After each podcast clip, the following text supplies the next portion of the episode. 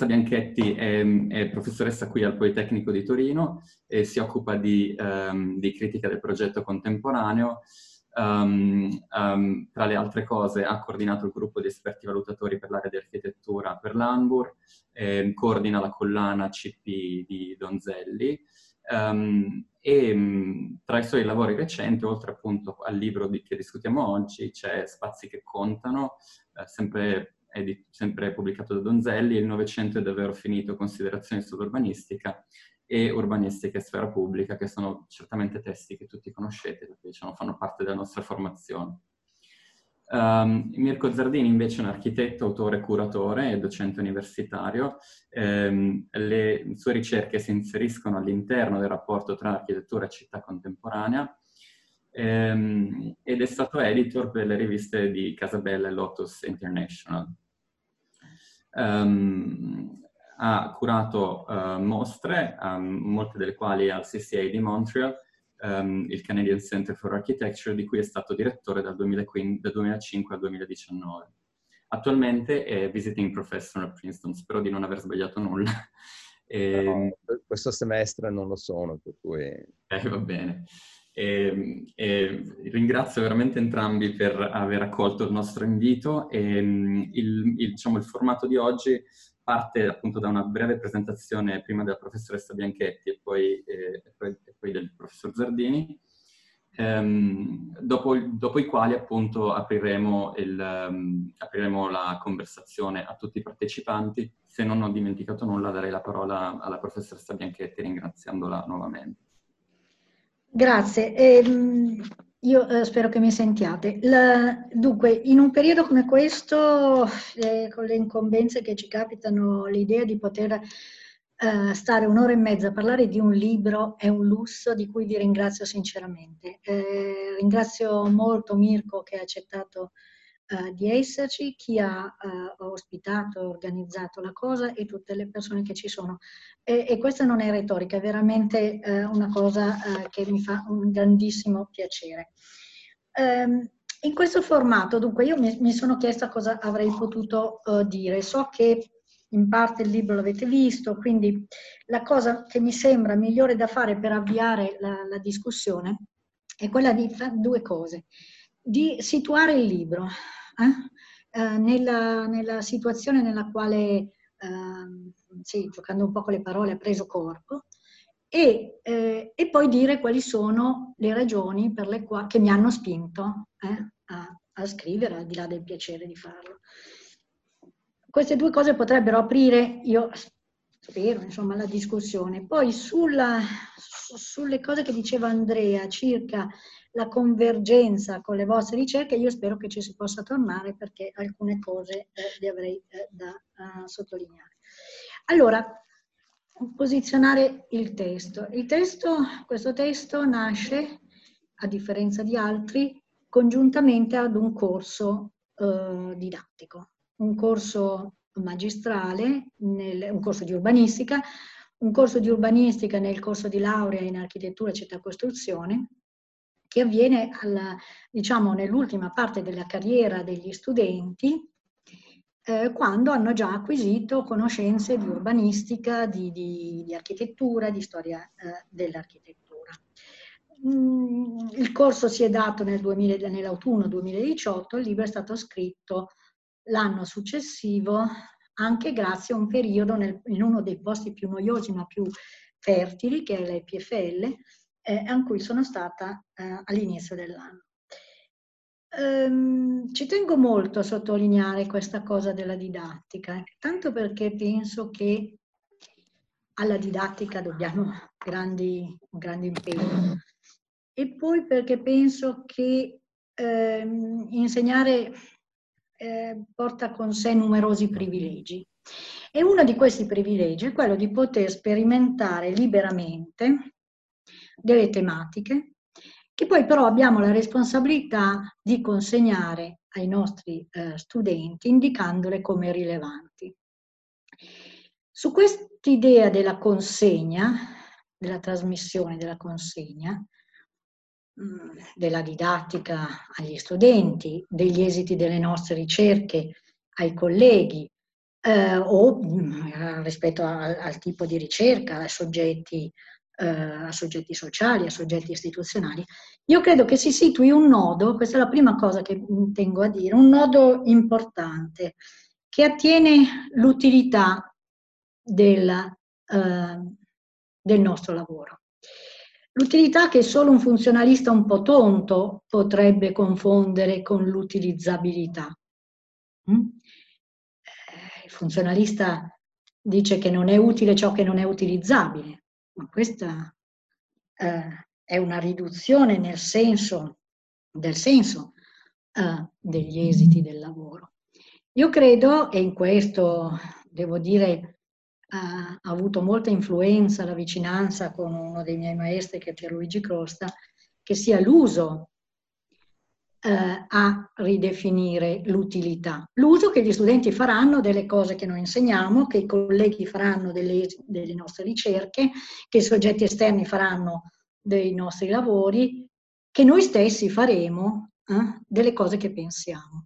Quindi è l'uso, un, mi rendo conto che è un'impostazione molto pragmatica, ma eh, a me pare che, eh, che, sia anche necessario ribadire questa cosa a valle di un corso magistrale in urbanistica che ha questo tema. È l'uso che faranno gli studenti e quindi un uso che, che si potrà eventualmente, sul quale si potrà eventualmente riflettere a priori, al di là delle semplificazioni che vanno sotto il nome dell'impatto dei nostri lavori. Questa cosa quindi nasce in un corso, no, insieme ad un corso, non lo riflette, non è una dispensa, non riflette uh, il, la scansione, mantiene la struttura e si affida, viene affidato a colleghi come sto facendo oggi, uh, a studenti come, come faccio durante il corso e così via. Il libro si posiziona anche eh, rispetto ad alcuni studi precedenti. Con un po' di ironia potremmo dire che un legame lo si trova sempre. Eh, in realtà è, è, abbastanza vicino, per esempio, al, al, libro che è stato richiamato gentilmente da Andrea Poglio, eh, che è l'ultimo dei tre libri Donzelli, quello che gioca un po' con, uh, mutuando il titolo da Butler e, e, e, sostituendo spazi e corpi, ma in quel libro, al di là di questioni nominalistiche, eh, c'è anche un'attenzione a un'interpretazione del territorio che eh, è molto relazionale, molto affettiva, molto... Ehm, ci sono dei legami anche con una stagione precedente, se volete, adesso non sto qua certo a a, a fare una genealogia delle, delle, cose che penso sarebbe non solo poco elegante ma anche un po' stupido, però sicuramente ha influito in questa, nel prendere forma di questa attenzione anche quella stagione che io ho passato a Pescara e che le persone della mia generazione, di quelle di Mirko, eh, hanno mh, attraversato eh, a ridosso di un tema che lui chiamava quello dei paesaggi ibridi, che io nell'arco medio adriatico eh, leggevo eh, più eh, in, in, in aderenza alla questione delle pratiche abitative, quelle pratiche astute, dell'astuzia della Metis, quella che eh, non rifiuta gli ordini economici, sociali, simbolici, ma li riscrive da dentro. E, mh, quelle pratiche che hanno una dimensione individuale, relazionale, situata, eh? eh, in cui conta molto quella ricerca della felicità privata, per dirla con Hirschman, che ha molti intrecci con eh, le eh, attenzioni al corpo. Quindi questo libro, adesso per farla breve, questo libro si accosta ad alcuni libri e si discosta, che ho scritto precedentemente alcuni momenti del mio, del mio percorso, e si discosta anche perché usa un tema che è tipicamente novecentesco, quello del corpo, senza contraddire l'idea che il Novecento sia davvero finito. Eh, perché dico che è un tema tipicamente novecentesco? Naturalmente del corpo si parla dal, dagli eroi omerici e da Psiche che esce dalla ferita sul costato degli eroi omerici in qua lungo tutta la letteratura occidentale, insomma. Però è stato il Novecento, se ci pensate, a togliere quella sembianza di, di cadavere, di automa al corpo, che la filosofia, eh, le scienze dei secoli precedenti gli avevano dato. E ad averlo fatto è stata la grande letteratura di inizio Novecento. Citare un testo sarebbe, come, sarebbe sbagliato, ingiusto rispetto ad alcune opere magistrali di, di ripensamento eh, del corpo. È stata la psicanalisi, è stata poi la fenomenologia, poi il pensiero femminista, naturalmente anche tutta la biopolitica che fa mette il corpo come eh, terreno di scontro di dottrine eh, politiche. Allora, io sono convinta, adesso non mi fermo su questo, poi se volete ci torno, che il Novecento fosse già davvero finito all'inizio di questo secolo, ma quel secolo ci consegna un'idea di esistenza, hm, della nostra esistenza, come esposizione corporea. E quindi ci consegna una dimensione ontologica e quindi ci permette di pensare al corpo eh, nella sua materialità, nel suo rapporto con altri corpi innumerevoli, umani e non umani, nella sua complicità con i, con, con i regimi tecnologici di cui parlava Laura domenica alla uh, Biennale uh, di Tecnologia. Ecco, quindi il primo punto, eh, giusto, ho detto, sarò molto breve, sintetica, tanto il libro l'avete letto, e comunque l'importante è discutere. La posizione è una posizione a ridosso della didattica e a ridosso, in modo contrastato, eh, di alcuni testi. Secondo punto, non so neanche quanto tempo ci sto mettendo, ma insomma, secondo punto, perché occuparsi eh, di, di, del rapporto tra spazio e corpo? Boh, anche qui nel, nel libro ci sono, secondo me, alcune delle ragioni che mi fanno ritenere eh, che, che hanno sostenuto questa scelta. Io qui ne richiamo due. Eh, la prima è che è difficile non farlo, scusate, sembra un po', un po' sciocco dire in questi termini, però è indubbio che negli ultimi 20-30 anni sia cresciuta molto l'attenzione al corpo, hm? nelle arti visive, in quelle letterarie, cinematografiche, ovunque, soprattutto nel quotidiano. È nel quotidiano che noi vediamo con più evidenza irrompere eh, eh, il corpo, trainato da canoni di salute, bellezza. Salute oggi saremmo portati a, a ribadirlo, poi lo dico una cosa su questo, tenete presente, il libro è stato scritto nel 2019 in periodo pre-Covid, ma questo irrompere del corpo sostenuto da un'idea di bellezza, potenza, sessualità, ehm, di forza, di salute, eh? Rende il corpo come un nuovo santuario sul quale eh, consumare riti che sono quelli eh, di rimodellare il corpo, di intervenire sul corpo, anche questi da sempre, certo, non ignoro eh, questa cosa, però negli ultimi 20-30 anni il corpo non appare più quel veicolo dello stare al mondo che raccontava la fenomenologia, quell'apertura al mondo è piuttosto un ostacolo eh, nell'essere al mondo. Adesso scusate, sto dicendo le cose complicate in un modo che, che è veramente quasi, quasi inaccettabile, però spero che sia chiaro almeno quello.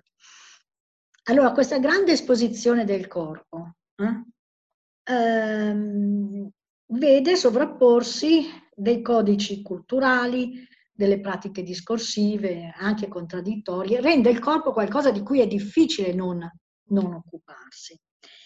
Tenuto conto che poi l'urbanistica e l'architettura si sono sempre occupati di corpo, però l'hanno tenuto un po' ai margini della, dell'attenzione critica. Eh?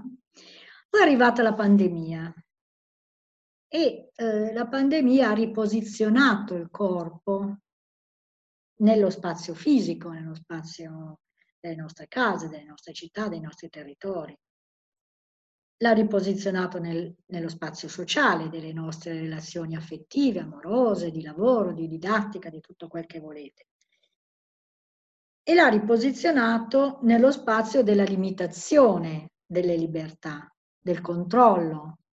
Qui, soprattutto nella prima fase, ve lo ricorderete, si sono levate delle voci molto dure, molto radicali, no? Quella di Agamben è stata la più provocatoria, eh, inaccettabile, insopportabile per alcuni aspetti, eh, che hanno messo al centro questo riposizionamento del corpo. Mm?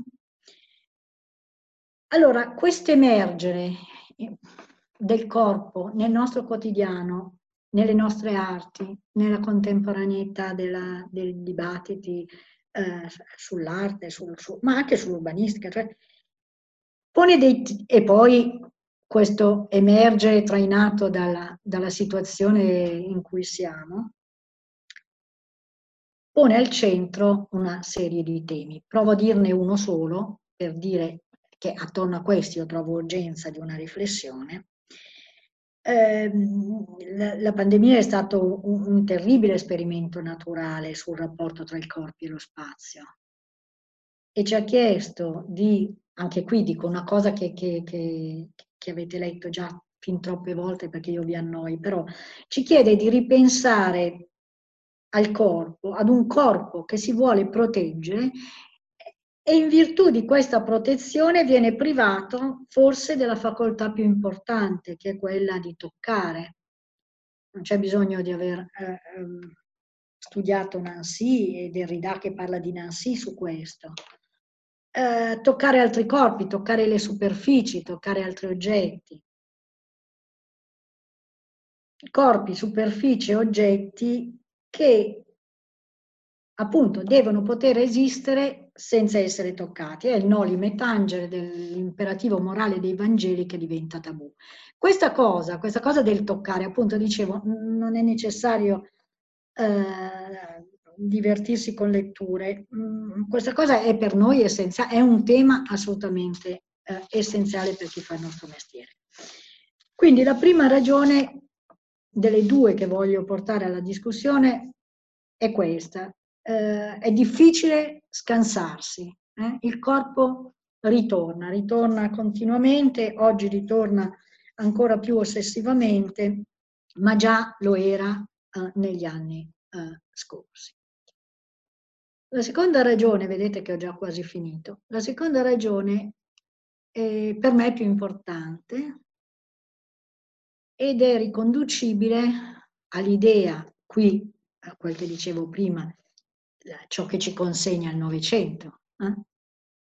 eh, l'idea che noi agiamo, eh, conosciamo, abitiamo lo spazio nell'ingombro dei nostri corpi. Mm? nell'ingombro che è anche impedimento, non è solo potenza, non è solo... Eh? I corpi sono ingombranti, sono, sono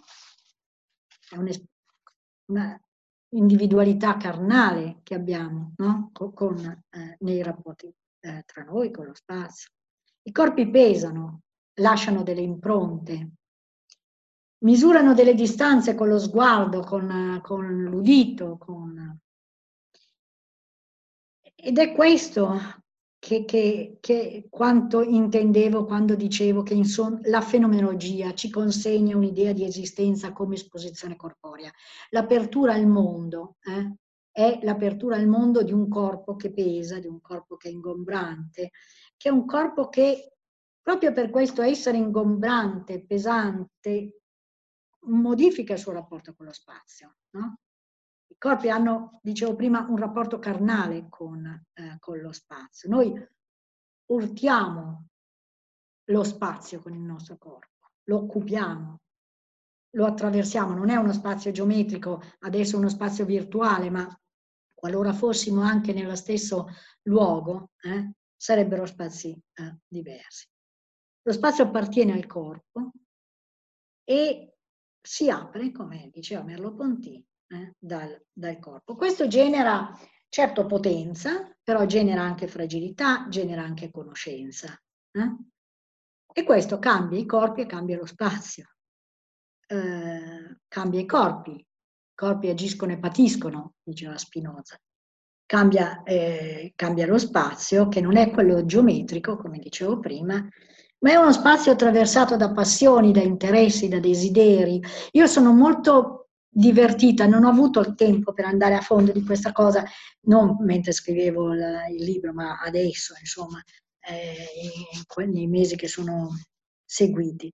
Non ho avuto il tempo per ripensare, sto, sto incominciando a farlo, ripensare alcuni concetti propri della, al centro delle nostre discipline, riscritti dall'idea. Poi vi dico qualcosa sul progetto di suolo se avete voglia di sentirlo, se no no. E, ehm, e vabbè, eh, riprendo a quel che stavo dicendo. Eh, chiaro che ci vengono d'aiuto la fenomenologia, quella tedesca e quella francese, eh, quindi tutti i temi di orientamento, però non voglio essere troppo noiosa su questo, dico che c'è qualcosa che ci aiuta. Eh? Il corpo come punto di orientamento, Husserl, ripreso da Foucault, cosa stranissima, la dico sempre perché mi ha molto divertito il fatto che in un testo che io amo moltissimo, eh, Il corpo, luogo di utopia di, di Foucault, una conferenza alla radio, scusate se mi avete già sentito dirla, la cito sempre, è una conferenza alla BBC del, del 66 in cui Foucault, è un testo poetico in realtà, molto bello, in cui Foucault eh, riprende alla lettera il passaggio di Husserl eh, in cui dice appunto del, eh, dell'orientamento, lo spazio è orientato dal corpo e in rapporto al corpo che c'è un sopra e un sotto, ma questo è molto, molto noto, non sto a, a riprenderlo. Però anche aggiunge questa strana coincidenza, lui è sempre lì dove, eh, dove, sono io, è un piccolo frammento di spazio con il quale, il mio corpo è il piccolo frammento di spazio con il quale faccio corpo l'être là del corpo, per dirla anche con Sartre, è il corpo. No? Quindi il rapporto con lo spazio diventa, se ci si mette in questa, in questa prospettiva, il rapporto con lo spazio è uh, riscritto uh, in modo molto radicale. Quindi noi agiamo, conosciamo, abitiamo lo spazio nell'ingombro del corpo, ma il, corpo è intanto con altri corpi e poi sempre in azione, sempre preso dentro in pratiche, sempre ingaggiato in pratiche. No? E, ehm, e anche questo, anche questo essere ingaggiato, essere sempre in relazione con altri, anche qui si potrebbero richiamare, ma l'ho fatto nel libro, non lo faccio adesso, richiamare una serie di, eh, di posizioni molto importanti. Queste due cose, il peso del corpo, la materialità del corpo, che c'è sempre, anche quando appunto, come dicevo prima, è complice con nuovi sistemi tecnologici, è, è, ehm, questa materialità del corpo e questo essere in azione del, del corpo sollevano anche questi dei temi importanti per chi si occupa delle cose di cui ci occupiamo. No? Per esempio, eh, l'essere in inter, interazione sempre con innumerevoli altri corpi umani e, e non umani lo dico un po' a macchinetta, ma insomma. Poi tra l'altro questa cosa degli umani e non umani a me è anche più estranea di quanto non sia a, a Mirko e, e, e, vabbè, mi appiglio a, a Spinoza, però ehm, questa cosa significa, se noi siamo in, in interrelazione continua, siamo esposti, siamo vulnerabili. Questo tema della vulnerabilità, eh, sul quale ha lavorato tanto la letteratura femminista prima della pandemia e dopo la pandemia, penso a Butler, a Judith Butler, ehm, offre al progetto una dimensione politica, perché mica siamo vulnerabili tutti allo stesso modo, perché la vulnerabilità si differenzia in funzione, cioè questo tema della vulnerabilità che è legato a mio giudizio, ma insomma per, per il discorso che sto facendo adesso, senza stare costruirsi troppo rigidi, alla eh, pluralità dei corpi, questo offre una sponda politica al progetto. Così come la dimensione dell'ingombro che dicevo prima, eh, dell'impedimento, è una dimensione nella quale si esplica cosa può un corpo. Cosa può un corpo era il titolo che, che Deleuze dà al suo eh, corso al Collège de France su Spinoza nell'80. Eh? Eh, se noi pensiamo all'ingombro, al rapporto, a come si riscrive il rapporto tra corpi e spazi, ci interroghiamo su cosa può lì, in quello spazio, un corpo e cosa non può un corpo. Eh? E questa idea, questa dimensione di potenza, di, di eh, se volete, di, di potenza, sì, eh, offre una dimensione etica al, a, al progetto. Questo per dire che il progetto che punta ad accrescere la capacità di ciascuno, di ciascun corpo, ad entrare in contatto con l'alterità, con l'alterità in tutte le sue, le sue forme. Allora, eh, devo aver fatto un po' un pasticcio, però eh, la mia idea era quella di dirvi che attorno a queste ragioni, da una parte è, è, quasi inevitabile occuparsene perché bisogna affrontarlo questo tema, emerge con troppa forza, troppa evidenza. Dietro questo tema, io, dietro a questa ragione, io trovo temi importanti come quelli eh, legati al toccare. Toccare vuol dire significare, eh? quindi vabbè, non, non vado avanti su quello ci sono delle pagine nel libro. Dietro quest'altra ragione dell'ingombro, del peso, dell'azione, trovo eh, temi che sono quelli della vulnerabilità, che sono quelli eh, della, della, potere, del cosa può, eh, del cosa può ancora. Allora, per chiudere, quello che, che, volevo fare, che ho capito facendo chiaramente, non, non prima, con questo, è mostrare la praticabilità di uno spostamento, di, un, di un, un, disassamento, uno spostamento con questo libro. Ogni tanto lascio le parole eh, che, che, passano per la testa e non, e, e non le pronuncio. Eh, quello che volevo fare con questo libro era mostrare la possibilità di uno spostamento dal carattere universalistico del progetto novecentesco, eh, dentro al quale c'è annidato sempre questo rischio di scorporazione. Dopo, ne, ne, se volete, ne parliamo. Eh? La scorporazione dice il corpo negandolo, eh? Uh, ne fa un fantasma statistico, ne fa un soggetto portatore di diritto, di razionalità, un segno, un ornamento. Allora, l'idea di uno scostamento dal carattere universalistico del progetto del Novecento ad una soggettività mossa da affetti, da relazioni, da desideri, um, che si innesta su quell'idea di esistenza come esposizione corporea. Eh? Um, quindi da uno spostamento da un progetto orientato ad un'intenzionalità, ad una razionalità molto, molto definita, a quelli che sono gli effetti, eh, eh, che, eh, effetti di potere che eh, eh, si danno nelle relazioni tra corpi e, eh, e, spazio.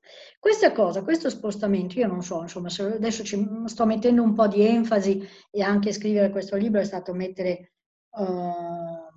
in sostanza dire che guardare il corpo significa spostare un po' di attenzione sul progetto, però questa cosa, se ci pensate, porta dalle forme del progetto tradizionali alla costruzione di cartografie affettive, relazionali, situate, eh, eh, che, sono, che rappresentano appunto alcuni, eh, alcuni temi.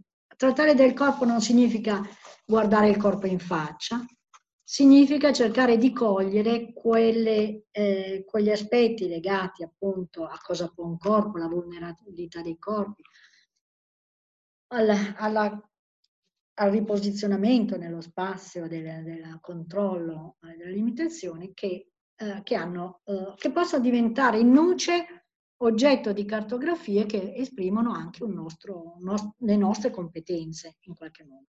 Sono stata troppo, un po', un po', troppo sbrigativa. Adesso lascio che Mirko reagisca in modo che io mi riassesto sulle sue parole.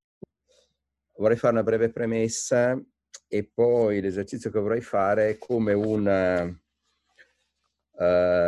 ricomposizione, smontaggio, ricomposizione della struttura del libro secondo delle categorie diverse, con poi due o tre questioni finali e alcune osservazioni su alcune presenze e assenze.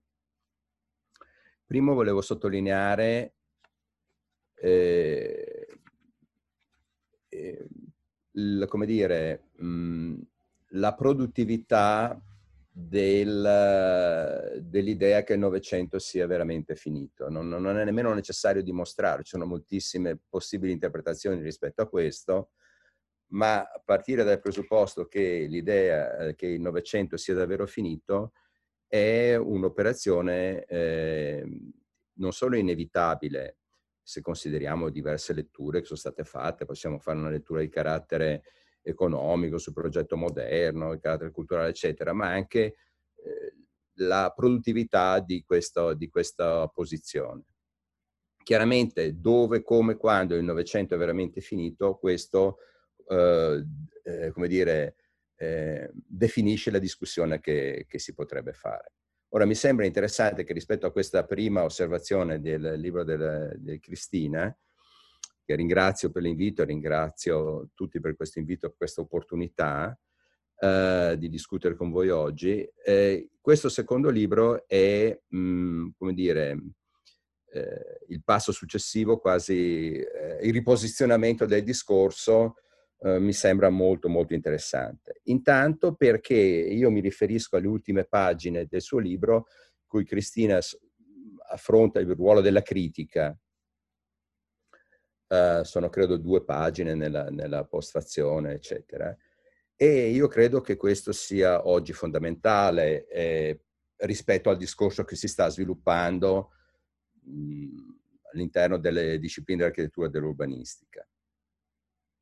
È necessario un'operazione, come dire, di, possiamo chiamare di rifondazione, di ridefinizione eh, dei discorsi, degli strumenti, delle strategie non bastano sicuramente i buoni propositi che sono espressi oggi eh, dagli architetti o dagli urbanisti.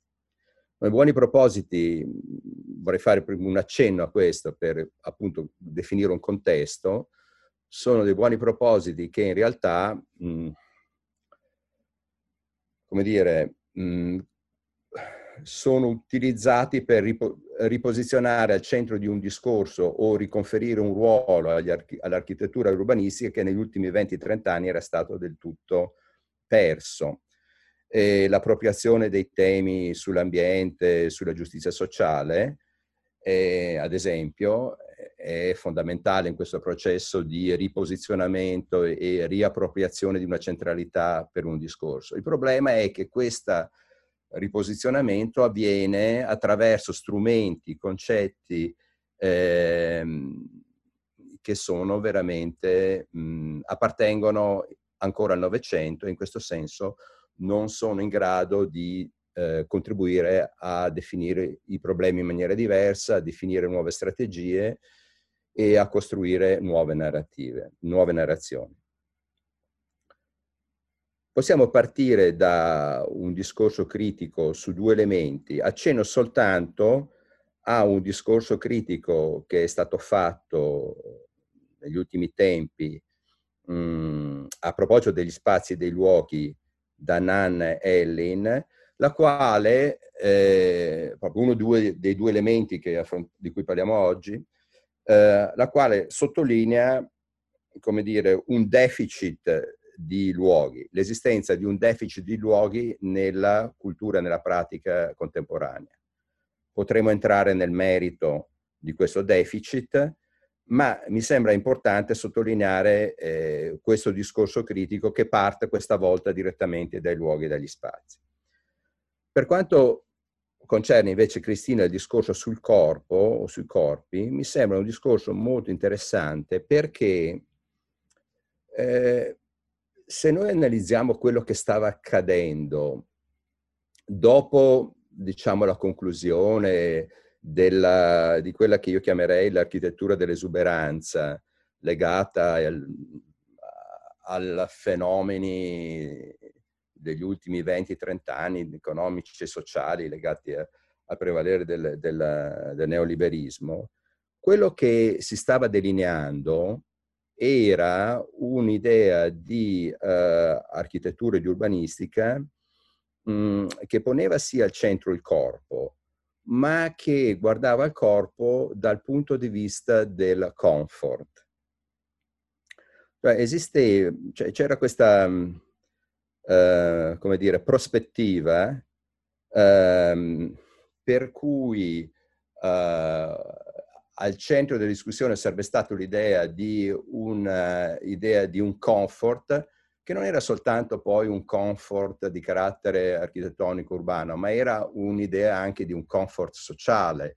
Se pensiamo ad esempio ai meccanismi messi in atto oh, già presenti, ma che hanno avuto, come dire, un, un uh, incremento notevole dopo la crisi del 2008, legati alla gestione dello stress e dei conflitti attraverso quella che potremmo definire l'industria uh, della felicità messa in atto dai governi, in particolar modo occidentali e anglosassoni, dalle grandi corporation, eccetera, eccetera, in cui il problema non era tanto la, la, la, la la nuova configurazione dei problemi, il riconoscimento dei problemi, ma la gestione dello stress provocato da questi problemi. Cioè c'è tutta questa idea di comfort in cui sembrava che la riflessione a livello sociale, politico e eh, architettonico e urbanistico stesse, come dire, scivolando. Ora, questo libro di, di Cristina almeno, eh, come dire, mh, ci permette di riprendere una riflessione sull'idea del corpo che sfugge a questo oh, processo che sembrava quasi inevitabile. Tra l'altro è stato lo stesso, come sempre, è stato una delle persone più, degli architetti più intelligenti è stato lo stesso Rem Koolhaas che avendo compreso la fine di una certa stagione aveva dichiarato, non a caso in un'intervista legata a, a Prada, che il futuro dell'architettura sarebbe stato soltanto nel mondo, eh, sarebbe, stato, sarebbe sviluppato attorno all'idea di comfort. Eh, quindi trovo che questo strumento che ci offre oggi Cristina con questo libro sia molto interessante. Adesso vorrei un attimo analizzare un po' oh, la struttura del libro e gli elementi che emergono dai, dai diversi capitoli. Prima cosa che mi ha colpito è un po', mh, e mi riferisco alla scelta dei casi, è un po' oh, la cronologia perché se noi eh, guardiamo un po' ai casi presenti, abbiamo un riferimento agli anni 30, chiaramente in Europa, agli anni 50 in California, e poi abbiamo un enorme numero di casi che si riferiscono agli anni 70, con una estensione agli anni 80 legata all'esperienza dei parchi e del paesaggismo. Ora, questa idea degli anni 70 non è nuova, eh, forse ci sono molti discorsi che erano iniziati allora, che sono stati interrotti, ma il fatto che vengano oggi ripresi da più punti di vista questi discorsi degli anni 70 mi sembrava un aspetto molto interessante da sottolineare. Uh, l'altra osservazione che volevo fare è, ehm, è legata al tipo di, di spazi e di eh, rapporto tra spazi e corpi che vengono presentati nel libro. Perché abbiamo moltissimi casi che si riferiscono all'idea dell'abitare, molti casi che si riferiscono all'idea dello spazio pubblico, nelle sue diverse configurazioni, interno, esterno, verde, non verde, ma abbiamo, non abbiamo nessun uh, riferimento, ad esempio, allo spazio del lavoro.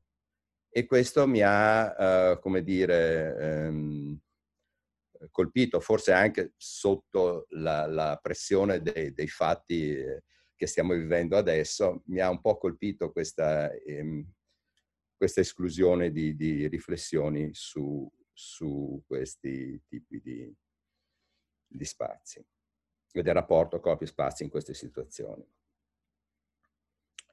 Volevo poi fare un'altra osservazione rispetto a tutti questi capitoli, questi casi portano poi bene o male a una considerazione sul presente.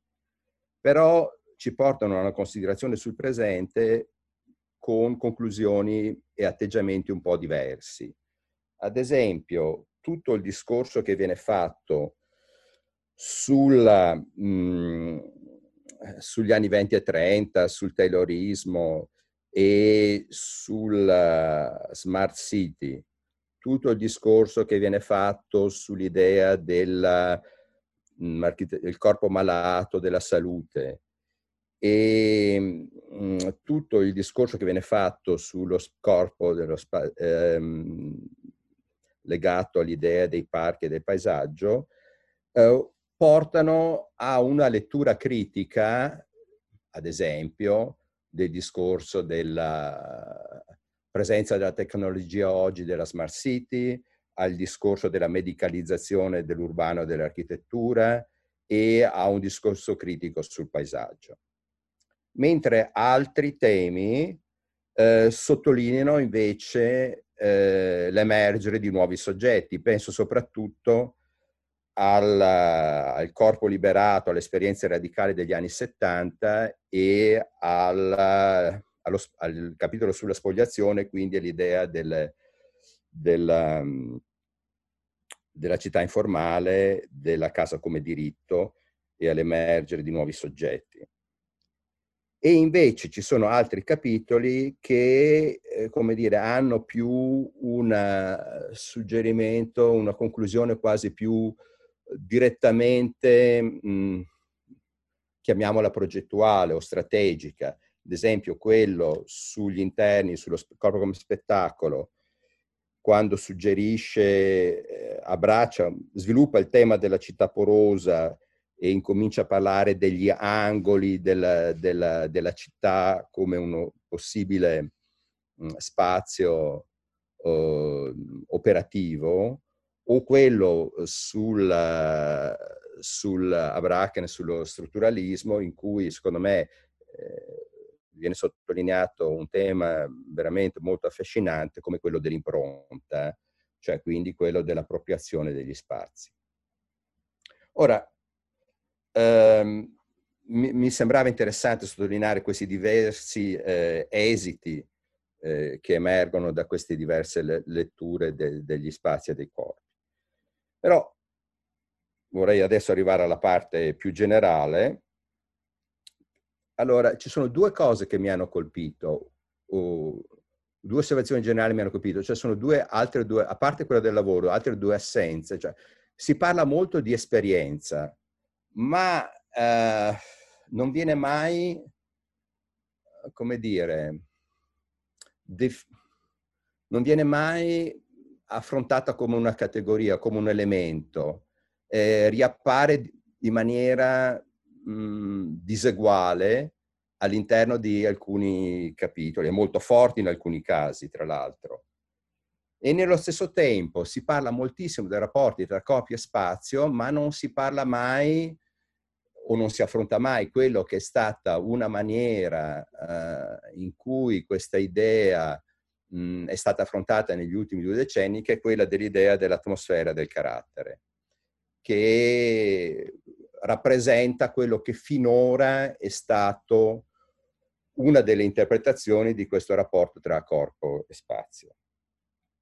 C'è poi un'osservazione più generale, si parla moltissimo di corpi, ma eh, o di corpo, ma sappiamo benissimo che eh, corpi diversi, diversi intendo oh, sia a livello culturale, politico, eccetera, abitano gli spazi in eh, maniera molto, molto diversa. Quindi è come, mi sarei aspettato come una precisazione più ampia rispetto a questo, perché altrimenti uno ha quasi, visto i casi scelti, ha quasi l'impressione proietta sui corpi in questi spazi l'idea di un certo tipo di corpo che è inevitabilmente legato ai contesti in cui sono generati questi, questi progetti.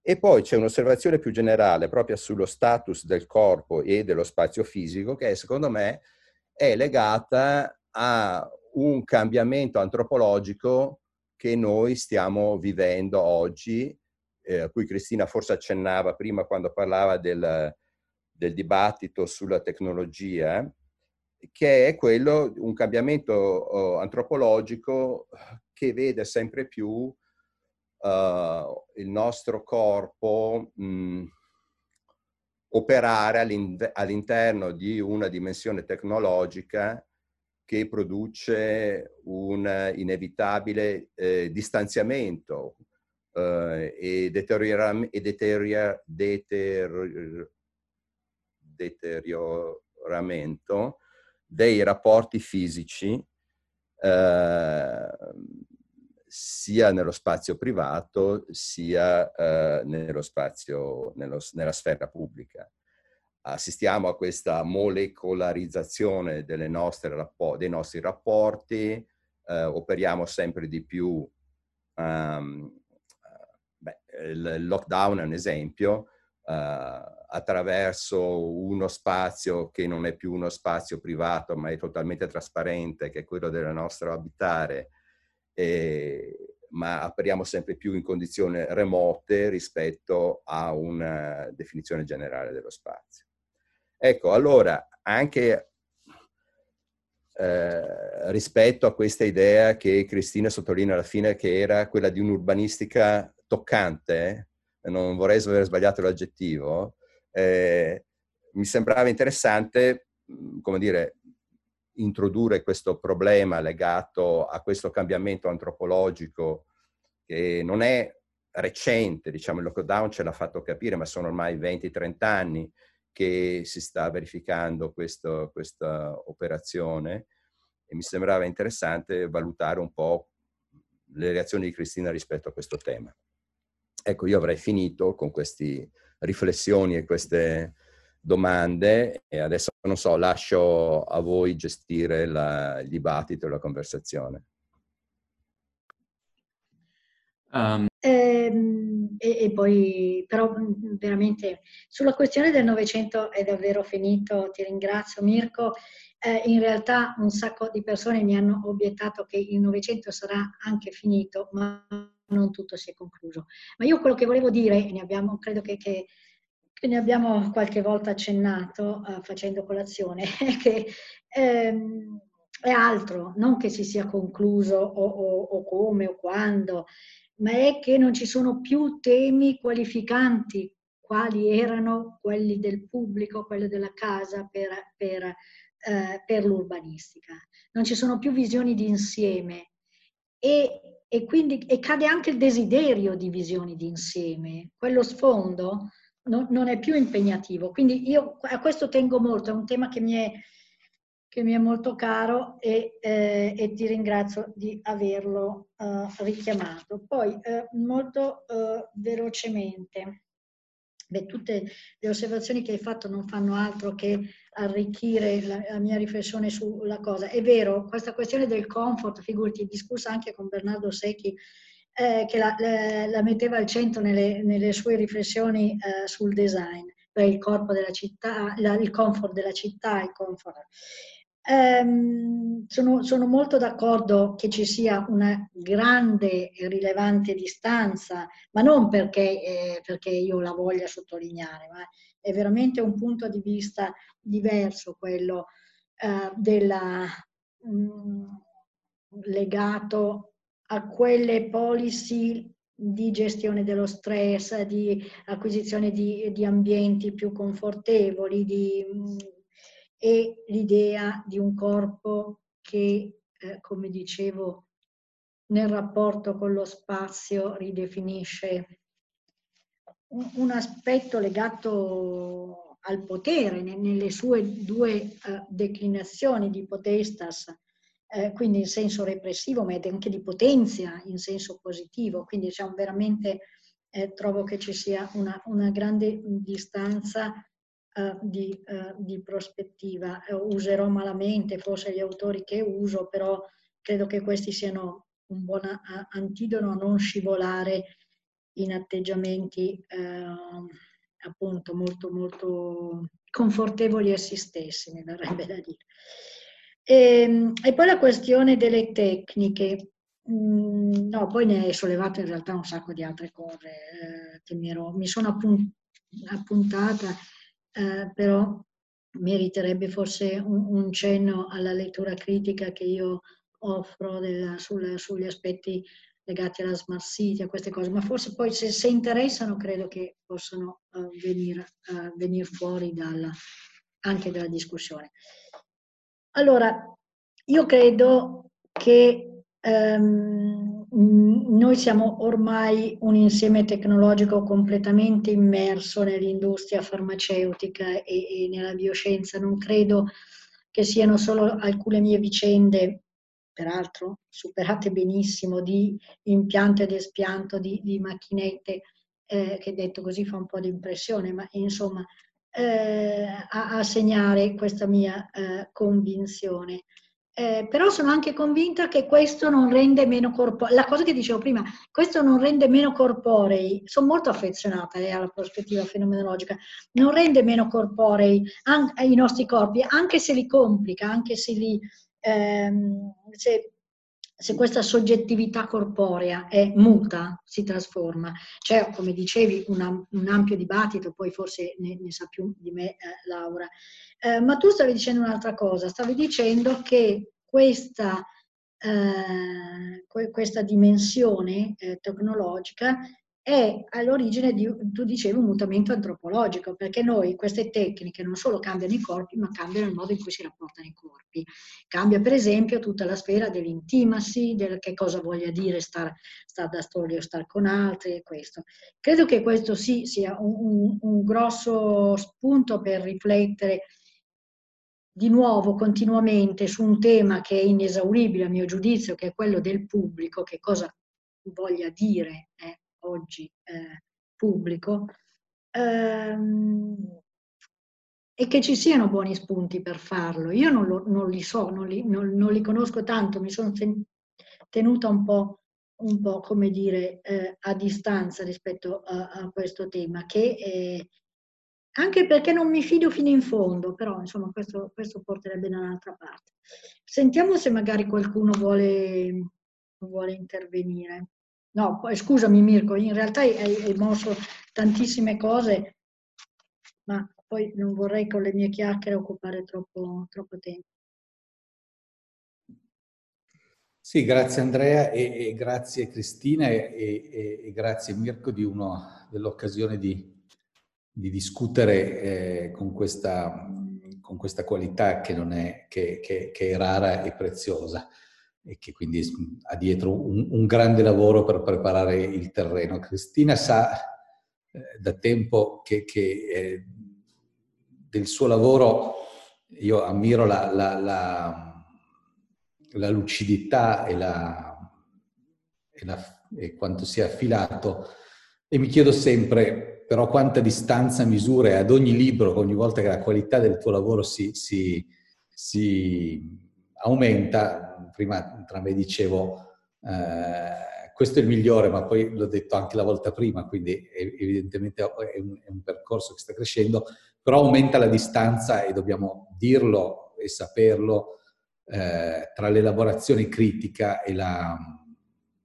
e, quella che è l'urbanistica eh, che succede fuori dalle nostre, dalle nostre scuole, dalle nostre scuole come insegnamento e dalle nostre scuole anche in parte come teorizzazione, che è dentro le nostre scuole, in parte, lo sappiamo detto, ma non nella stessa stanza che abiti tu. E, e ho trovato una risonanza di questo nella, nel poscritto, quando tu riprendi quello scritto dell'84 di Jean-Louis Cohen sugli insegnamenti del, dell'italofilia, che è ripubblicato nel 2015 e credo non a caso da, da, da, da Mardaga che si conferma un editore attento alle, alle, ai movimenti tellurici.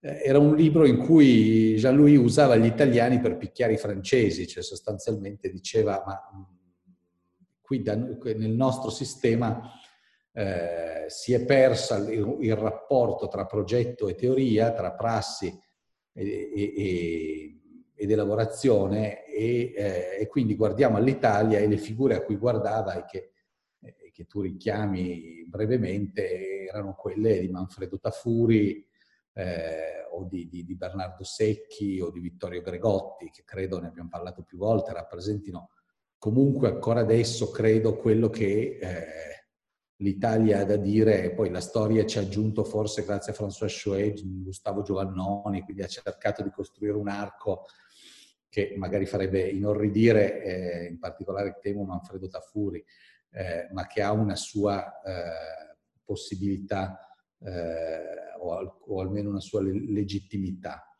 Allora la, la, la questione per me che, che, che, che, insegno progettazione e non critica, eh, il, il, tema rimane sempre eh, che cosa succede dopo, cioè questa distanza au, eh, aumenta, aumenta perché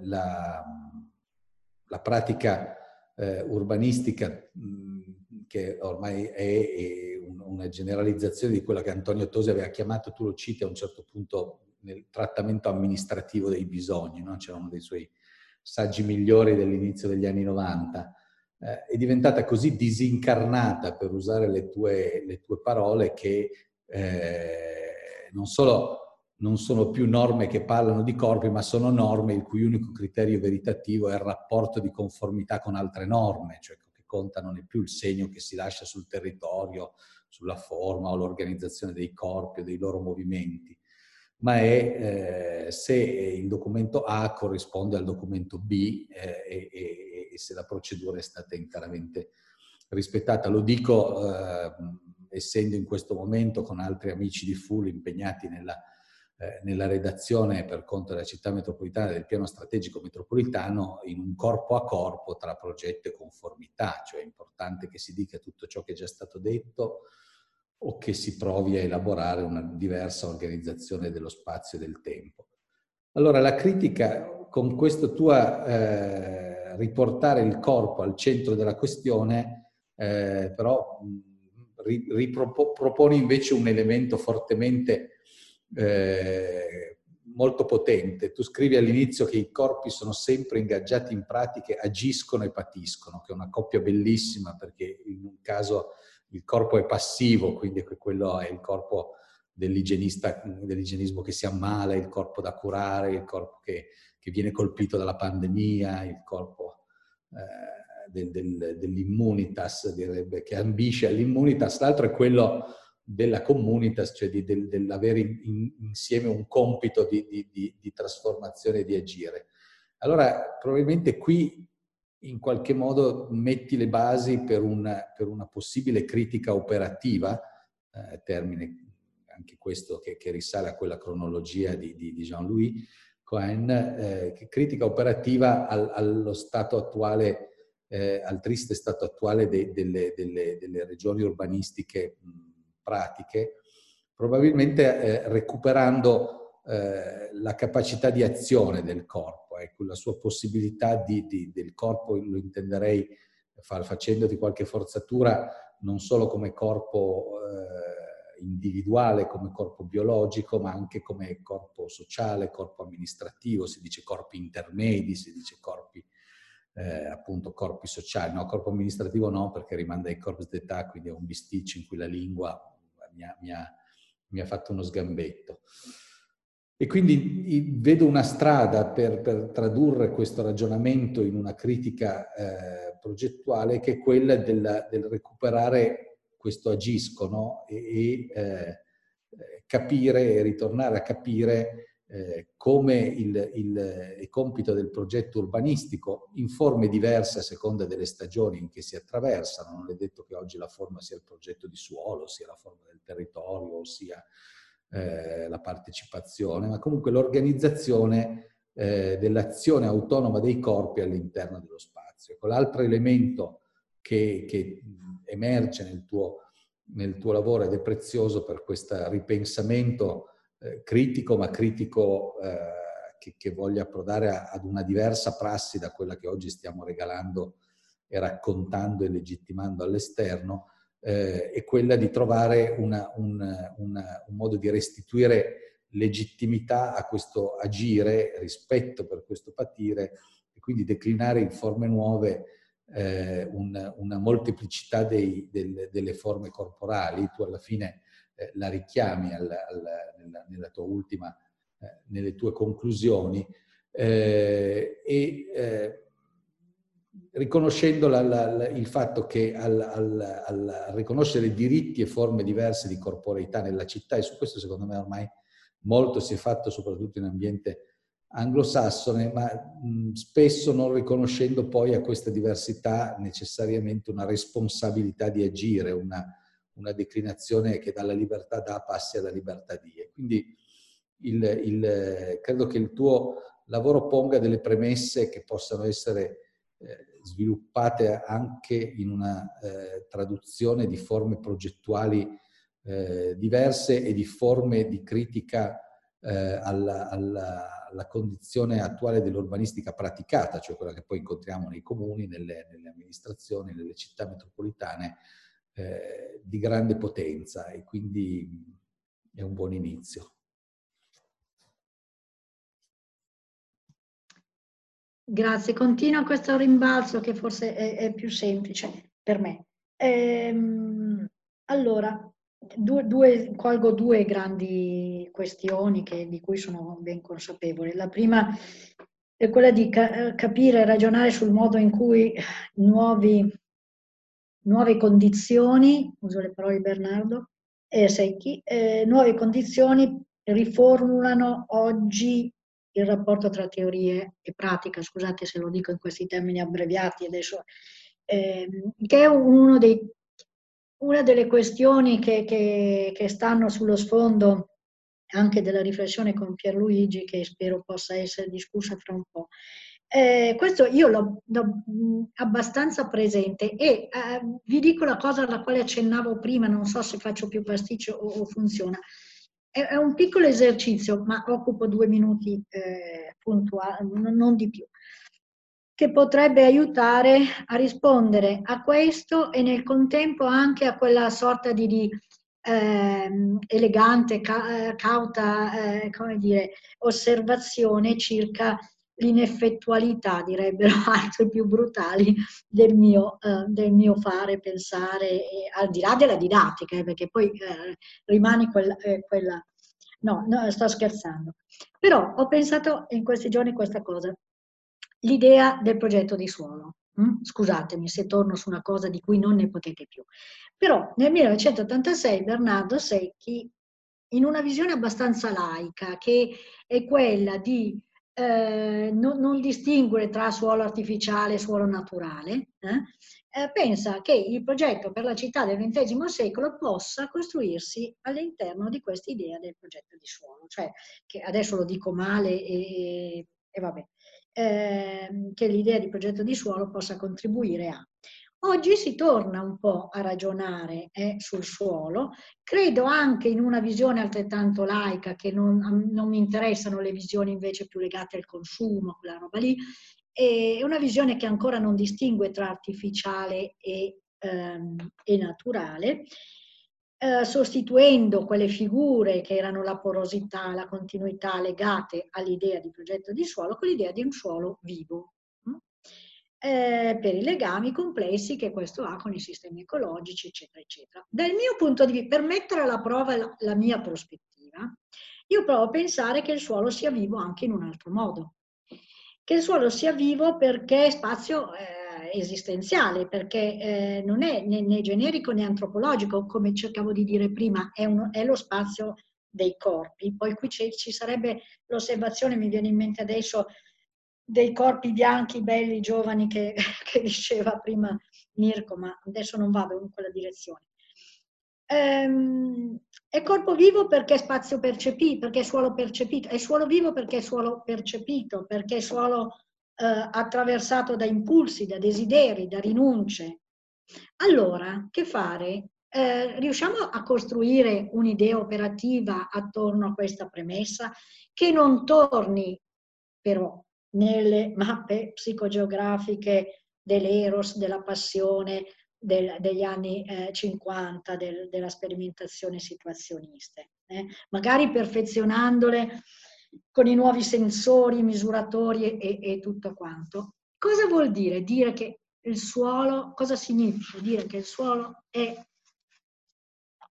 eh, parlo veramente a sbalzo, è su un pensiero che è molto...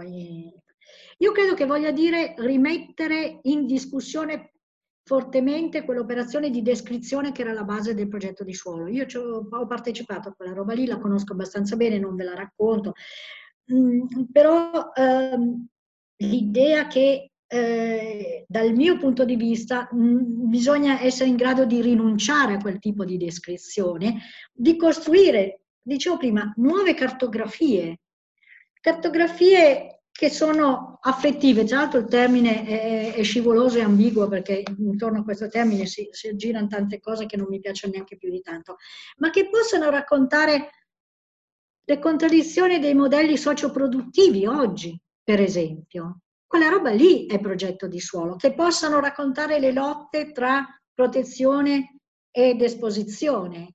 In quel senso il suolo è vivo, perché lì si tracciano queste, queste, queste che, allora, l'idea è ehm, quella che dicevo prima, di uno spostamento dalle intenzioni, l'intenzione del progetto di suolo è quella di costruire una città e bla bla bla in, que, in quel modo lì, a delle tecniche e che abbiano una particolare sensibilità sugli effetti di potere. Eh? Ehm, quindi mm, non lo so se faccio, e che lì si possa rivedere quella cosa che si chiama critical mapping, che non è solo metto assieme cose strane per fare una restituzione, eh, una restituzione che sia più evocativa. Mm, credo che sia la restituzione di un progetto di suolo, perché io continuo a chiamarlo così, poi scomunicata dal mio maestro, questo, eh, capace di rinunciare a quadri d'assieme, a grandi mappature, a esibizioni di potenza del dato, ma eh, che lavori su elementi che sono elementi, scusate il termine sempre retorico fino all'essere insopportabile, ma politici. Eh, non so se, se, mi sono spiegata, sicuramente no, eh, e devo dirvi che non ho neanche in tutti i passaggi chiara la cosa, però sento molto la necessità di mettere alla prova questo, questo orientamento, smontando categorie che sono costruite su quell'urbanistica che ho chiamato dei luoghi e non dei corpi, anche qui con una, tagliando con l'accetta quel che meriterebbe maggiore, eh, maggiore attenzione. Ehm, però, insomma, questo è un po', eh, è un po il, il, lavoro che mi piacerebbe provare a, a, a sperimentare e a discutere. No? Uh, un'idea di, di, di, cartografie costruite su pratiche politiche, in sostanza. E non è un caso che si torni a quegli anni 70 maledetti che, si, che ritornano per il lascito che hanno avuto, ritornano anche, sono molto di moda, eh, voglio dire, non è neanche solo, solo una ragione di sostanza, però se si pensa a affinare i propri strumenti, come vedete, non tanto, forse non è nella mia sensibilità, nelle mie capacità sicuramente, attorno ai complessi sistemi ecologici che permettono di dire che il suolo è vivo, ma provare a pensare che il suolo è vivo perché c'è un portato di pratiche politiche, di, di, di, di distinzioni che, hanno, che come, dire, hanno come oggetto il corpo. Allora, io provo a fare una domanda. Ehm, eh, ringrazio Cristina e Mirko perché ci hanno dato tantissimi spunti e, e quello che, provo, che, che, faccio è un discorso ondivago, anche un po' disarticolato, però spero che, che possa trovare un, un, minimo di confronto. Um, un po' tornando a quello di cui abbiamo parlato anche domenica, eh, quello che mi, che mi, viene in mente, insomma, su cui ho riflettuto anche leggendo il libro di Cristina, è che um, diciamo che um, se, se, parliamo di, de, ulti, degli ultimi decenni di tecnologia e di reti, eh, quello che è accaduto da un certo punto è che in qualche modo abbiamo avuto l'illusione di esserci, eh, come dire, liberati del corpo, e cioè che sia re- l'esistere nella rete e, oppure l'utilizzo di tecnologie che ci potessero permettere di ricombinarci, di curarci, eh, di cambiare la nostra identità, ehm, ci hanno dato in qualche modo, o ci hanno fatto sperimentare in qualche modo l'idea che, che ci potesse essere realmente una smaterializzazione di questo oggetto che è il corpo e che in qualche modo nella rete potessimo vivere eh, o sperimentare no? diverse identità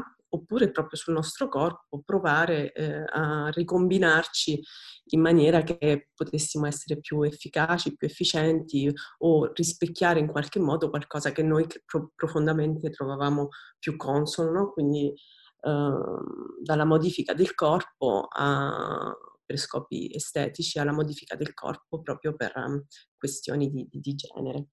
Ehm, e dunque abbiamo sperimentato mh, attraverso questa sorta di uh, spinta delle tecnologie quello che si sperimentava negli anni 70, nel, nel, alla fine del Novecento, in spazi illegali oppure, mh, come dire, in nascondigli, no? dove le identità si potevano, se penso anche ai rave, a tutta quella a quella generazione degli anni 90 di cui insomma io faccio parte come, come come età anagrafica, in cui la sperimentazione non avveniva nello spazio digitale, neanche troppo con la tecnologia, ma avveniva in luoghi, in, in luoghi, nello spazio proprio, nello spazio fisico.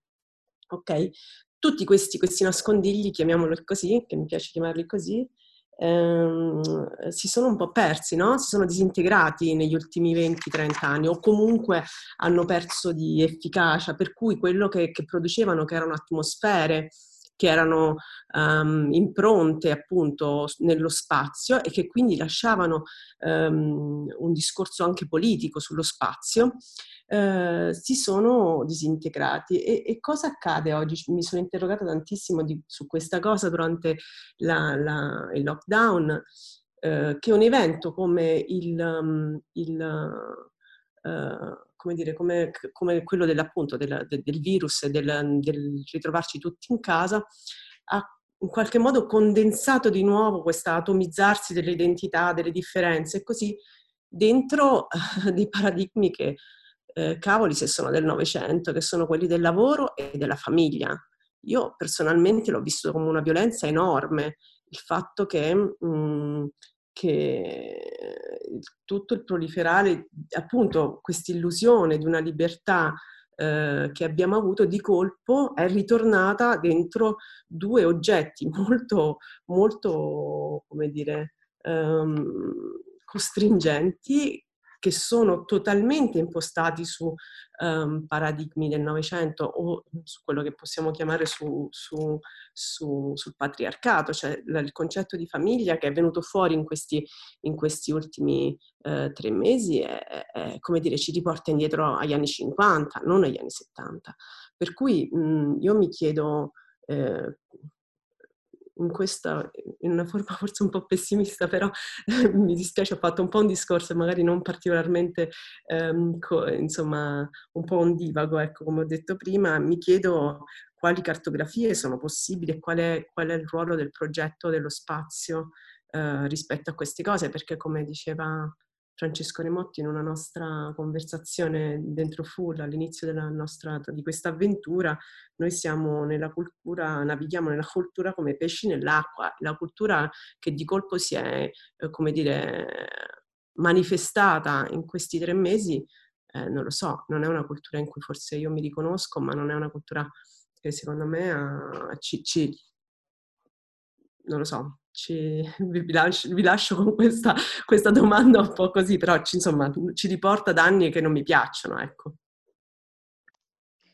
Eh, io non sono sicura, incomincio da quest'ultima cosa, ma poi lascio anche a Mirko, eh, perché io continuo a, a, a, ribadire io, ma insomma forse la conversazione tra noi due. Eh. E, ehm, eh, però incomincio con quest'ultima cosa.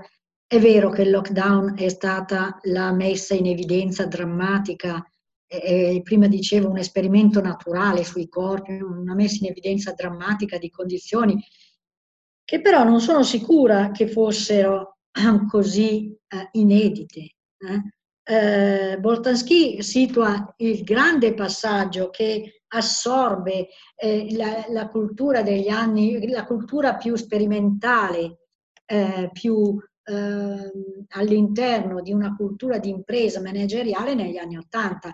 Cioè, eh, sto, sto, dicendo, eh, è vero, sono rimasta anch'io colpita molto da questa cosa, tutte le morfologie del lavoro eh, e, e, e, le cose anche che accennava prima circa il rapporto tra corpi e lavoro eh, riscritti completamente, ehm, questa, oh, questa, insopportabile presenza della famiglia come, eh, come via d'uscita, quando sappiamo che non lo è eh, affatto. Ma tutto questo è stato messo in evidenza. A mio giudizio non è tanto di questi ultimi tempi il salto culturale, però è questo. Ma il punto eh, importante per me del tuo eh, discorso non è tanto quest'ultimo che condivido e, e riposiziono nel tempo, ma eh, la cosa che invece non condivido è che lo spazio, si sia, lo spazio della sperimentazione si sia disintegrato. Io Mm, adesso con un vezzo potrei dire eh, per, per, ragioni di età, ma non è vero, perché è vero che eh, Sartre l'ho letto senza capire niente quando era il momento e l'ho riletto adesso.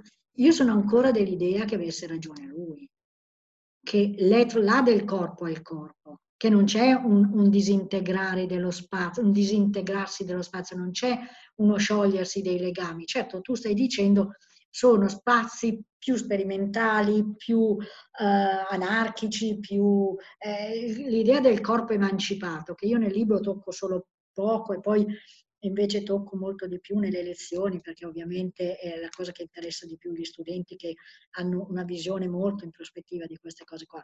Il corpo liberato, il corpo emancipato, eh, vedeva un rapporto con lo spazio il Festival di Renudo a Milano, insomma, vedeva un rapporto con lo spazio molto definito negli anni 70. Non c'è oggi quel rapporto, da un pezzo non c'è quel rapporto, ma con questo non ha smaterializzato lo spazio. Questo ha ricollocato il rapporto, a mio giudizio. Però, però la sfida che lanci è una sfida, è una sfida importante. Tu all'inizio dicevi l'illusione di esserci liberati del corpo. Anche questa è una cosa che è molto, eh, come dire, eh, di essere del, a corpo perdu, a essere liberi, essere eh, la, la, felicità come liberazione dagli aspetti materiali. Uh, io non lo so, uh, forse mi sarò appassionata ai, ai, alle mie letture e, e, ho bisogno di maggiore distanza, nonostante siano passati un, un, po' di mesi da quando ho scritto questa cosa qua. Um, ho il sospetto, come ti dicevo prima per Sartre, che anche rispetto a questa essere liberi dal corpo, insomma, in fondo i quadri, i quadri di pensiero novecenteschi ci aiutino a mm, siano dei buoni antidoti. Però, eh, però questo è, il mio, è, solo il mio pensiero, insomma. Eh, buongiorno, sono una dottoranda del, diciamo, del gruppo China Room all'interno del Politecnico, del DASP, e eh, sto concentrando um, la, mia, la, mia, ricerca sulla um, questione, la relazione tra, tra, corpo e spazio e in particolare nel, nel, dire, nel, nell'approccio alla, alla progettazione dello spazio pubblico e sto cercando anche di capire come costruire un discorso che possa funzionare anche nella comprensione del, del corpo in un, in un, ambito come quello cinese. E, e quindi ho cercato di formulare un, una specie di quello che ho chiamato, citando Julien, un dialogo tra due mondi, cioè tra il mondo più occidentale europeo e quello cinese, per capire proprio la differenza di, di, di evoluzione, eh, di concezione del corpo, di ruolo, di relazione con lo spazio. E, e ho avuto modo di avvicinarmi, sicuramente non di comprendere completamente la, il ruolo del corpo nella, nella filosofia, nel pensiero cinese e, e, come, e come è cambiato, cioè da, da corpo anche che, eh, che, che, è cambiato ma in qualche modo rimane, cioè questa concezione di un corpo microcosmo eh, che nella sua totalità e nella sua cioè racchiude in sé la totalità del, del, cosmo e allo stesso tempo è in connessione con, con la natura, con, con, lo spazio, con anche la comprensione dello spazio che è uno spazio geometrico che a livello che nella sua scala, nella sua scala di, di, di cortile di casa fino alla scala della città, eh, in qualche modo è molto in relazione con questa idea di microcosmo e macrocosmo. E, ehm, e poi vedere come, ad esempio, più nel Novecento anche è cambiata molto nei, nei, nei, vari decenni la comprensione del corpo da um, e allo stesso tempo, soprattutto ad esempio ultimi, nell'ultima decade, forse mi sto concentrando anche più su questo, ad esempio il ruolo dello sport ha cambiato l'idea eh, del corpo in Cina e, eh, e, allo stesso tempo prendendo spunto proprio anche dal ruolo delle Olimpiadi, il governo cinese abbia utilizzato questo espediente per promuovere molte politiche a livello nazionale che si concentrino sull'aspetto di salute, sull'aspetto della promozione del, dello sport, che in qualche modo, se vogliamo, mh, mm, si riallaccia a un modello forse più occidentale, più americano della celebrazione del corpo, del, eh, del ruolo del, del, corpo sportivo, del corpo vincente. E, mh, niente, dopo tutto questo, questo piccolo ragionamento volevo chiedervi, come dire, mh, mm, o capire quale potrebbe essere da vostro punto di vista un, un suggerimento per guardare a un corpo che eh, non è parte magari di una tradizione più vicina alla concezione culturale europea occidentale, ma che si distacca anche eh, in qualche modo è molto diverso o che poi si ricongiunge ad esempio a questa esaltazione sportiva. E, niente. Grazie. Grazie, leggeremo la tua tesi con molto, eh, lo, dico, lo, dico, in modo sincero, eh? sono molto incuriosita e, e, e, mi farà piacere leggere. Io non so quasi niente, anzi, come è noto, io non so niente della Cina.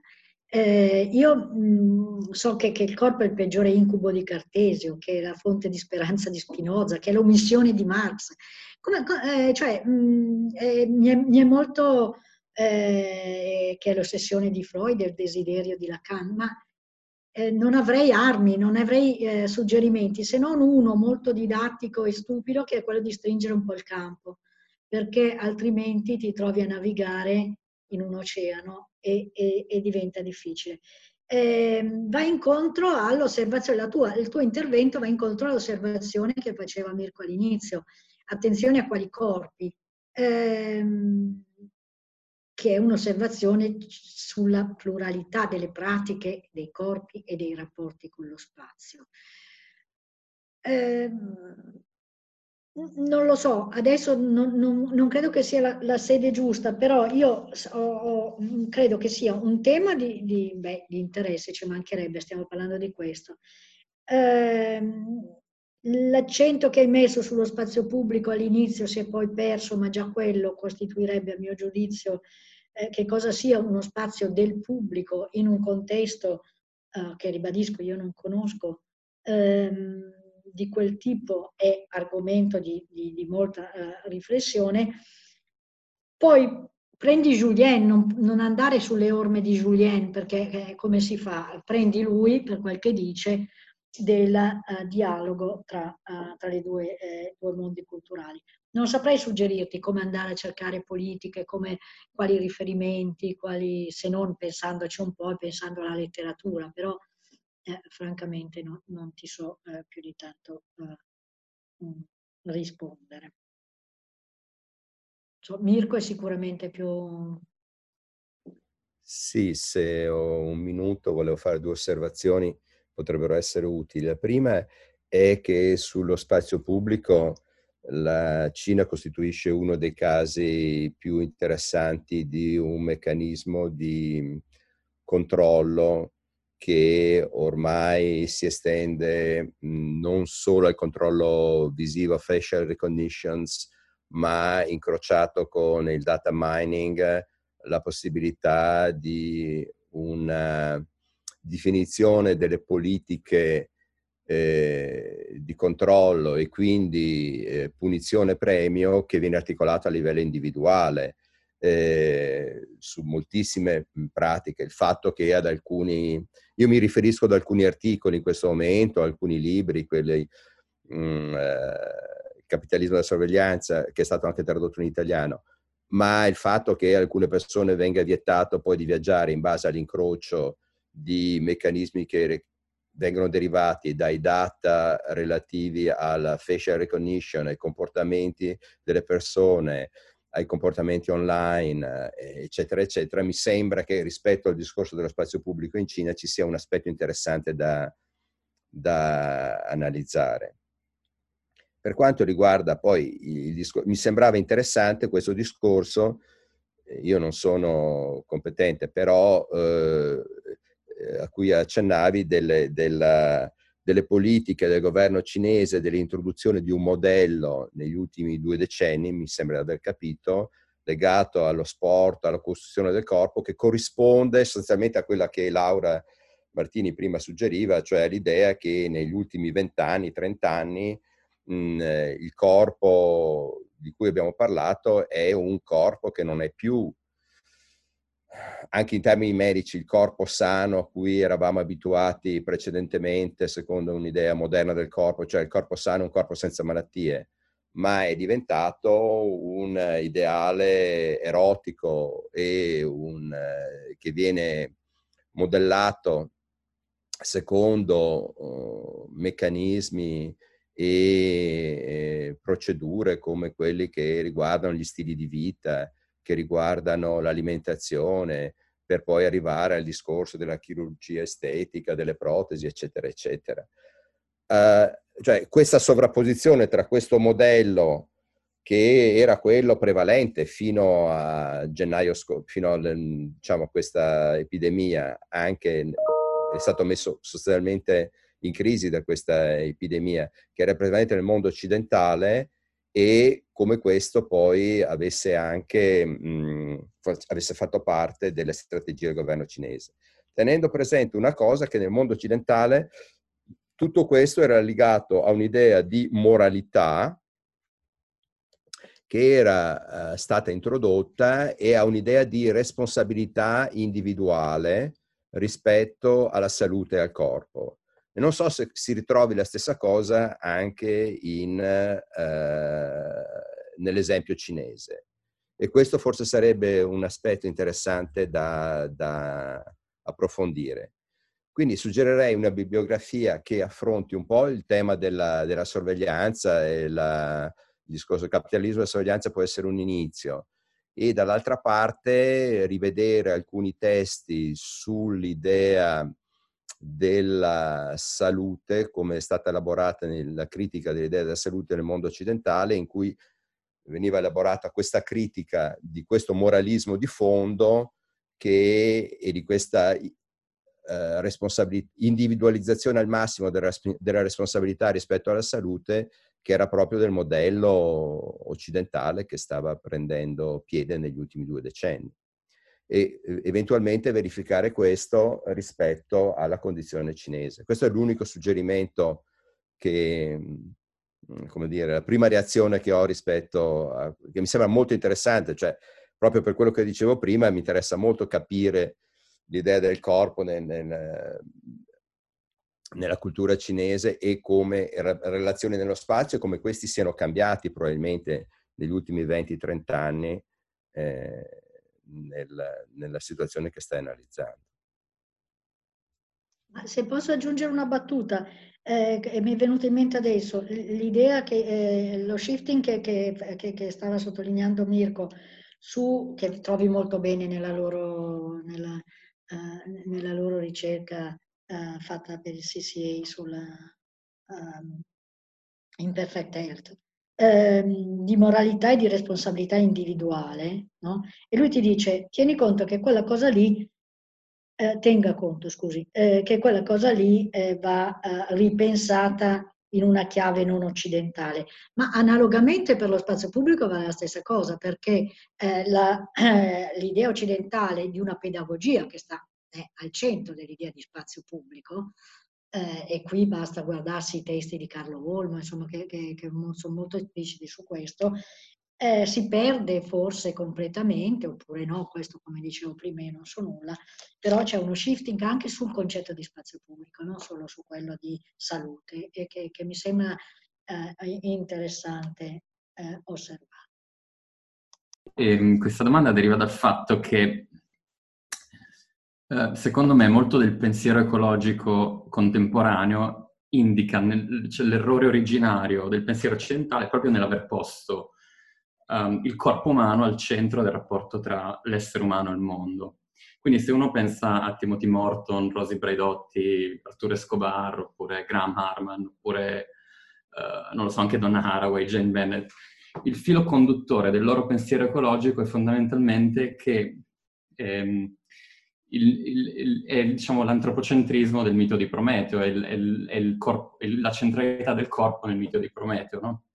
Quindi la domanda che, vi, che, le porrei è questa, cioè c'è una possibilità di, che il corpo al centro dell'urbanistica non sia esclusivamente quello umano, quello dell'uomo? Grazie.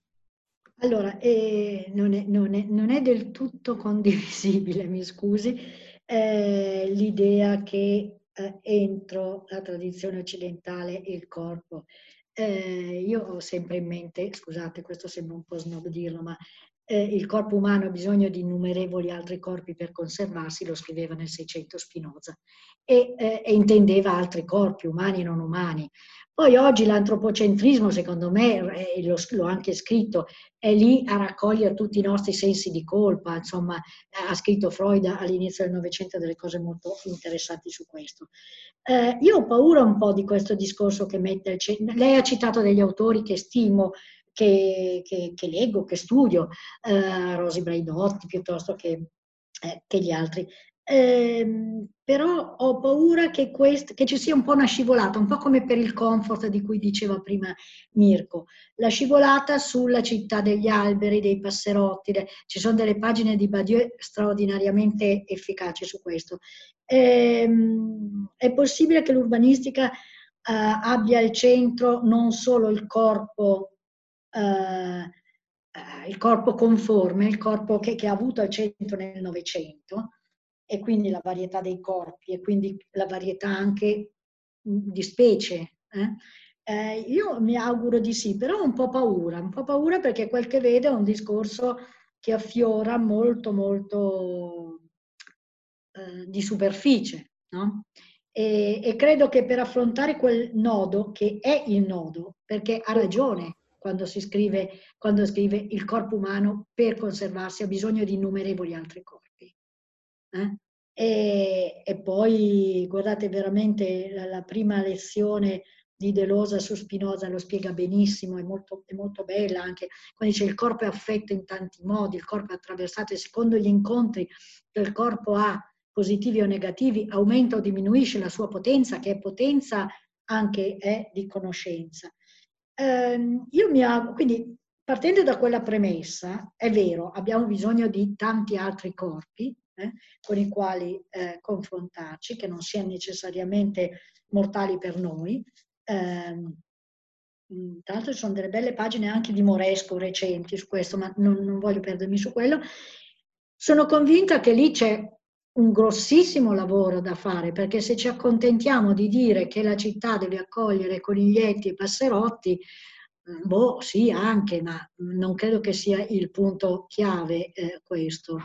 Eh, quando prima però dicevo che il problema politico è quello di permettere al corpo di aprirsi alla capacità di incrociare l'alterità. L'alterità è anche questa roba qua.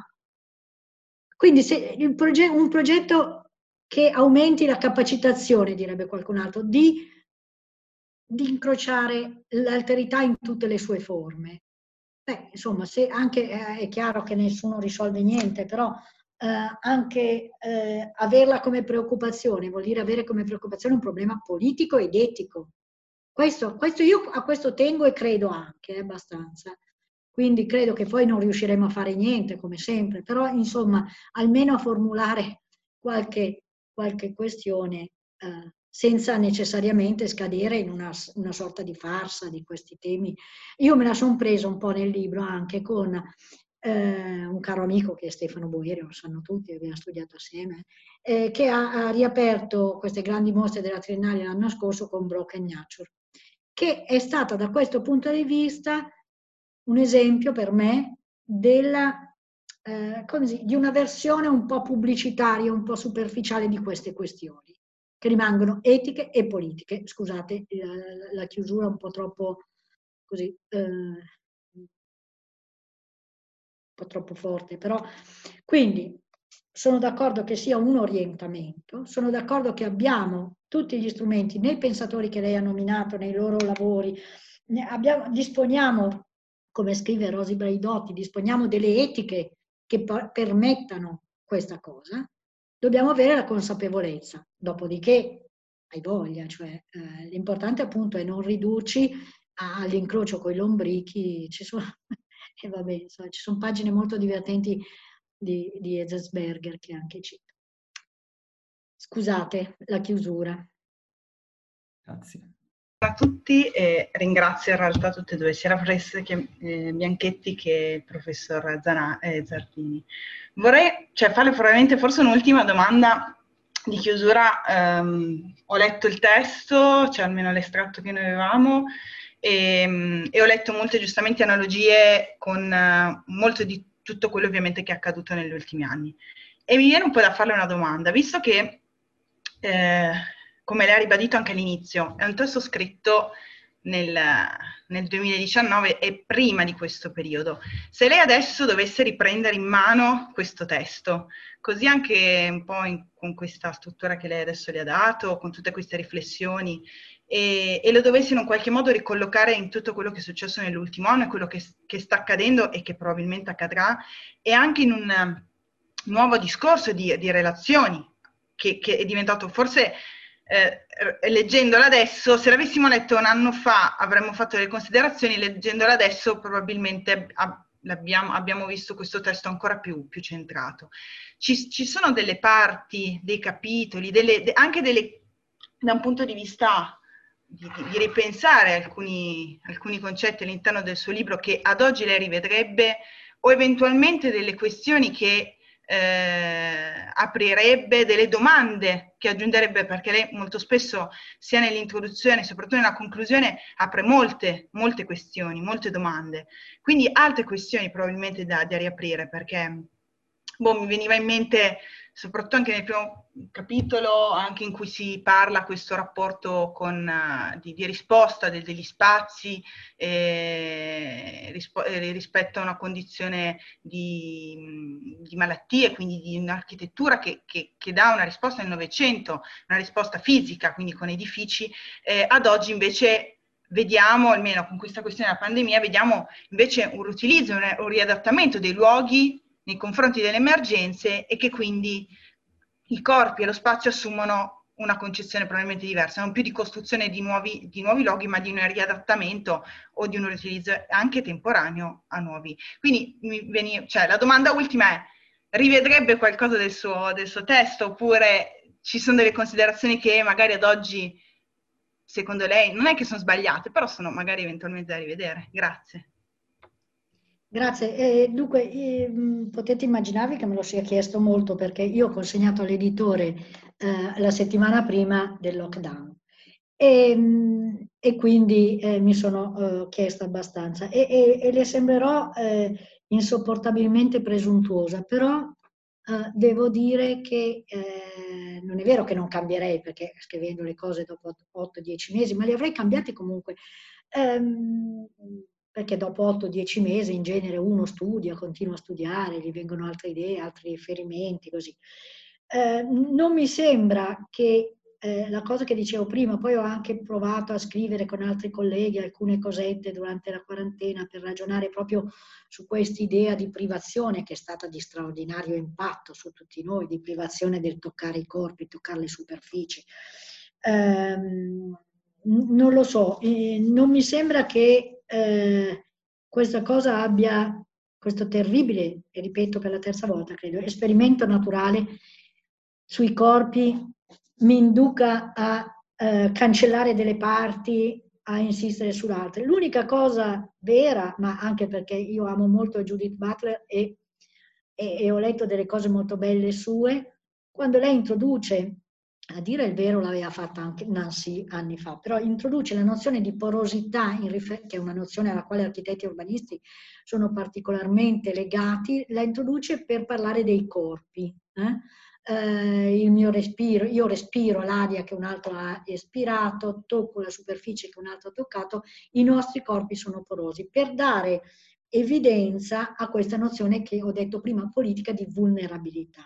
Eh? Noi siamo esposti a tutti i corpi, riprendiamo con polio, e quindi siamo vulnerabili. Ecco, forse secondo me, non, non lo so, dico una banalità, scusate, ma eh, eh, questo, questo, strano esperimento che ci ha disassato nei tempi, nel, nel, quotidiano, nelle abitudini a studiare, a lavorare, questa cosa qua, secondo me, ha fatto esplodere eh, alcuni concetti, la città immunitaria, ne abbiamo discusso con la Donatella di Cesare, che era che piuttosto, insomma, le politiche di controllo, tutte le cose che ho detto prima, ma non ha, a mio giudizio, poi sono pronta a ricredermi e, e, e anche a continuare a pensarci, a ripensarci, non ha invalidato tanto alcune posizioni.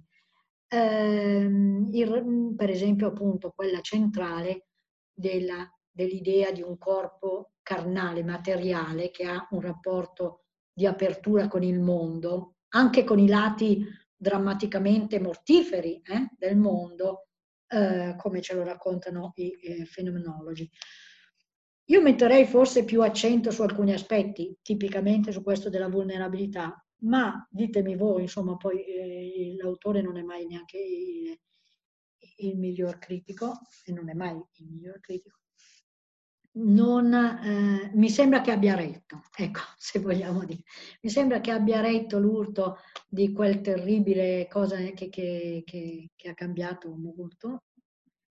Eh, oh, boh, non so, sono, sono, pronta a ripensarci, ma in questo momento non saprei che, risponderle. Ci ho pensato, eh. tra l'altro di questo libro c'è un'edizione inglese che invece è uscita, um, è stata consegnata a pandemia, eh, cioè nel momento in cui eh, eravamo già nel primo lockdown, ho aggiunto un paio di paginette, ma in sostanza quello che, che dicevo era un po' uh, questo, questo, questa necessità di osservare, di osservare la relazione tra corpi e spazi all'interno di un contesto diverso, ma che non, secondo me non inficia tanto. Poi, poi io vedrò poco, non lo so, però mi sembra. Grazie. Uh, grazie. E con questo um, ultimo intervento direi che possiamo anche um, salutarci. E, um, riceverete informazioni poi per i prossimi seminari di Full più avanti e volevo appunto ringraziare Mirko Zardini e Cristina Bianchetti per la vostra generosità e per aver appunto deciso di, di partecipare oggi e a tutti coloro che sono intervenuti e ci hanno ascoltato a distanza. Grazie. Grazie mille.